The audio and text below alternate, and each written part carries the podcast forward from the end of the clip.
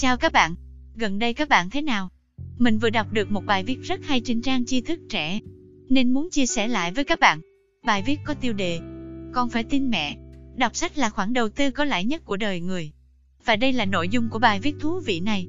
Gửi con thân yêu của mẹ, con à, gần đây mẹ thấy con không được vui. Tối hôm qua, lúc mẹ bảo con làm bài tập về nhà, con đã cảm thấy phiền phức và cãi lại mẹ. Việc gì phải ép con? Mẹ có biết làm bài tập thì phải đọc sách. Mà đọc sách là việc cực khổ nhất thế gian này không? Đương nhiên mẹ biết con ạ. À.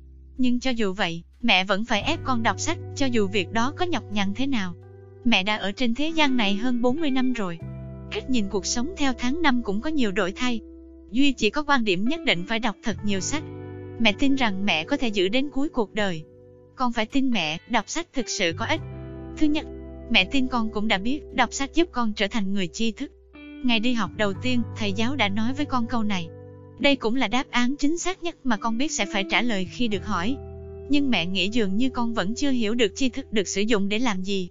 Trừ việc giúp con đạt điểm cao trong các bài thi. Vậy nên mẹ muốn bật mí với con rằng, những tri thức mà bây giờ con đang thấy chết trong đống sách vở ấy, sau này tất cả đều hồi sinh trở lại trong cuộc sống của con. Con có nhớ môn vật lý con đang học có cụm từ chuyển động quay không? Từ này sẽ xuất hiện trong sách hướng dẫn sử dụng máy giặt của con. Và vì con đã đọc từ này, con có thể hiểu nó một cách dễ dàng.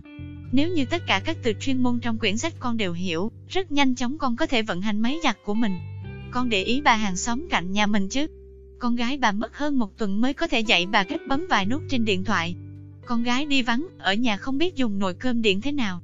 Bà ấy mất hơn 40 phút để gọi điện cho con, hỏi khang cả giọng mà cuối cùng vẫn không biết cắm cơm thế nào. Những sách con đọc được trong giờ học văn. Nếu như không giúp con đọc hiểu sách hướng dẫn, thì ít nhất cũng giúp con biểu đạt tốt hơn suy nghĩ của mình. Những bài con phải đọc trong giờ học toán, có thể giúp con tính nhẩm nhanh số tiền phải trả, tiền thuế phải nộp khi mua nhà, từ đó lựa chọn phương thức thanh toán hợp lý. Những kiến thức con đọc được trong giờ địa lý, giúp con biết được cá ở đâu ăn ngon, cà phê chỗ nào uống đậm đà. Những kinh nghiệm con đọc được trong giờ mỹ thuật, giúp con biết được rằng phối đồ màu tím với màu vàng trông sẽ rất kinh, phối màu hồng với màu vàng trông sẽ dịu mắt hơn. Tri thức là vũ khí, là lá chắn tuyệt vời nhất của con trong cuộc sống này. Nếu như con có tri thức, bất cứ thứ gì con cần đều sẽ là của con. Mẹ không dám khẳng định tất cả những gì con đọc đều mang lại lợi ích, nhưng mẹ tin chắc khi con trưởng thành, con sẽ thấy rằng mọi kiến thức con có được đều tới từ đại đa số những thứ con đọc ngày hôm nay. Thứ hai, người đọc sách nhiều, kiếm tiền giỏi. Khi đọc đến đây, con có thể phản bác mẹ rằng, có người đọc cả đời, rốt cuộc chỉ đi làm thuê cho người lười đọc. Con cũng có thể lấy dẫn chứng về bà lão nhà bên. Chỉ bán bánh rán thôi cũng có thể mua được ba căn nhà, đọc sách có lẽ trả quan trọng đến vậy. Nhưng con quên mất một điều rằng, tất cả những dẫn chứng con vừa nêu ra chỉ là trường hợp đặc biệt. Chúng ta không thể lấy những điều hiếm gặp để làm chuẩn mực cho cuộc sống. Nếu một người qua đời vì bị nghẹn cơm, liệu con có rút kinh nghiệm bằng cách khuyên gia đình mình tuyệt thực không? Chúng ta cần nhìn nhận một thực tế rằng, người bán bánh rán mua được ba căn nhà là người hiếm có ở đời. Còn người đọc nhiều hiểu sâu, kiếm tiền mua ba căn nhà, thậm chí 13 căn, trên đời này không thiếu. Con có thể đọc được ở đâu đó rằng, tiền không phải là tất cả. Đúng, tiền không phải là tất cả, nhưng tất cả chúng ta đều cần tiền. Tiền có thể không mang tới cho con hạnh phúc, nhưng thiếu tiền chắc chắn là cội nguồn của những khổ đau. Bây giờ con tiêu tiền của mẹ mà chẳng có chút cảm giác gì.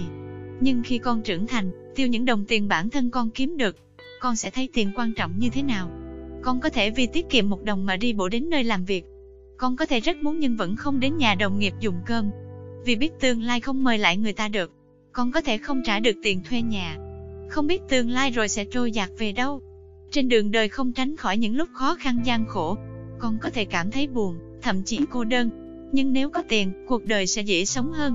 Thứ ba, đọc sách khiến con trở thành người tuyệt vời hơn. Bữa trước mẹ dắt con nghe thuyết giảng, trên đường về nhà con đã khen người diễn giả ấy không ngớt lời. Con bảo mẹ rằng trong tương lai con muốn trở thành một người xuất chúng, như người diễn giả ấy. Con hẳn cũng biết rằng, để có thể được như vậy, người diễn giả ấy đã phải đọc rất nhiều. Vốn kiến thức có được từ việc đọc sách, đã trở thành lớp trang điểm hoàn hảo nhất giúp người diễn giả trở nên có sức hút với người nghe. Ngược lại, nếu gặp một người ngu muội, cử chỉ lỗ mãn, nói ra toàn những điều dung tục, con có buồn quan tâm anh ta nói gì không, để được như người diễn giả nọ. Tất nhiên đây không phải việc ngày một ngày hai mà thành. Con phải bỏ nhiều mồ hôi nước mắt tôi luyện bản thân. Muốn thành tài, phải khổ luyện. Nhiều người vì ngại khổ, ngại khó mà từ bỏ việc đọc. Những quyển sách con đang đọc bây giờ, mẹ tin có những sách con đọc không hiểu, không biết để làm gì. Vì vậy con cảm thấy chán nản, nhục chí. Mẹ cho rằng con không cần phải ngay lập tức hiểu toàn bộ những gì con đọc. Con chỉ cần biết tất cả những gì con đọc đều sẽ bổ trợ con trên đường đời, bằng cách này hay cách khác. Những người đi trước đã dò đường giúp con rồi, con chỉ cần đi theo chỉ dẫn của họ thôi. Đường đời của những người lười đọc suy cho cùng đều có nét tương đồng. Người lười đọc trả mấy chốc sẽ trở nên rốt đặc. Không thấy được tầm quan trọng của việc học, tự huyễn hoặc rồi tự hài lòng với bản thân. Khi mọi cánh cửa đóng lại với họ, họ bừng tỉnh thì đã quá muộn rồi. Họ không hiểu vở kịch này hay chỗ nào, cũng không tài nào đoán ra nổi ý nghĩa bức họa trước mặt. Họ không biết đối nhân xử thế, không biết cách tha thứ cho người khác, không biết cách ăn nói. Họ không biết cách giáo dục con cái, hoặc là đánh con khóc, hoặc là giận con quá mà khóc. Họ mệt mỏi, kiệt sức đón ngày mới bắt đầu. Con à, mẹ hy vọng mai này con sẽ không trở thành họ. Không sợ con nghèo, chỉ sợ con trở thành người không có tri thức. Không sợ con khổ, chỉ sợ con trở thành người không có năng lực. Không sợ con khác biệt, chỉ sợ con cảm thấy cuộc đời vô vị. Không sợ con thất bại, chỉ sợ con đánh mất niềm tin. Nếu con không muốn những điều đáng sợ này trở thành sự thực, hãy chịu khó đọc sách. Sách là kho báu quý giá nhất của nhân loại, là nơi hội tụ những gì tinh túy nhất của người đi trước. Chỉ cần con kiên trì, con sẽ mở được hòm kho báu này. Những báu vật bên trong sẽ giúp cuộc sống của con trở nên giá trị hơn. Không có báu vật, tất cả những gì con có chỉ là hai bàn tay trắng. Với báu vật trong tay, con sẽ sở hữu sức mạnh của thiên sa vạn mã. Như thể có vô số người đang lặng lẽ nâng đỡ con từ hậu phương. Một ngày không xa, một ngày kiếm tiền của con có thể bằng cả tháng lương của người khác. Con có thể đạt được những điều mà người khác cả đời không dám mơ tới. Có thể góp phần làm cho thế giới này trở nên tốt đẹp hơn. Đến lúc ấy con sẽ nhận ra, tấm vé để con bước vào cuộc đời nhiệm màu ấy, chính là kết tinh của những kiến thức ngày xưa con vất vả đọc. Cố lên con yêu. Dù hiện tại có mệt mỏi, nhưng tương lai tươi sáng đang đợi chờ con ở phía trước. Mình vừa chia sẻ với các bạn một bài viết rất hay về chủ đề đọc sách. Cảm ơn các bạn đã lắng nghe. Xin chào và hẹn gặp lại ở những podcast tiếp theo.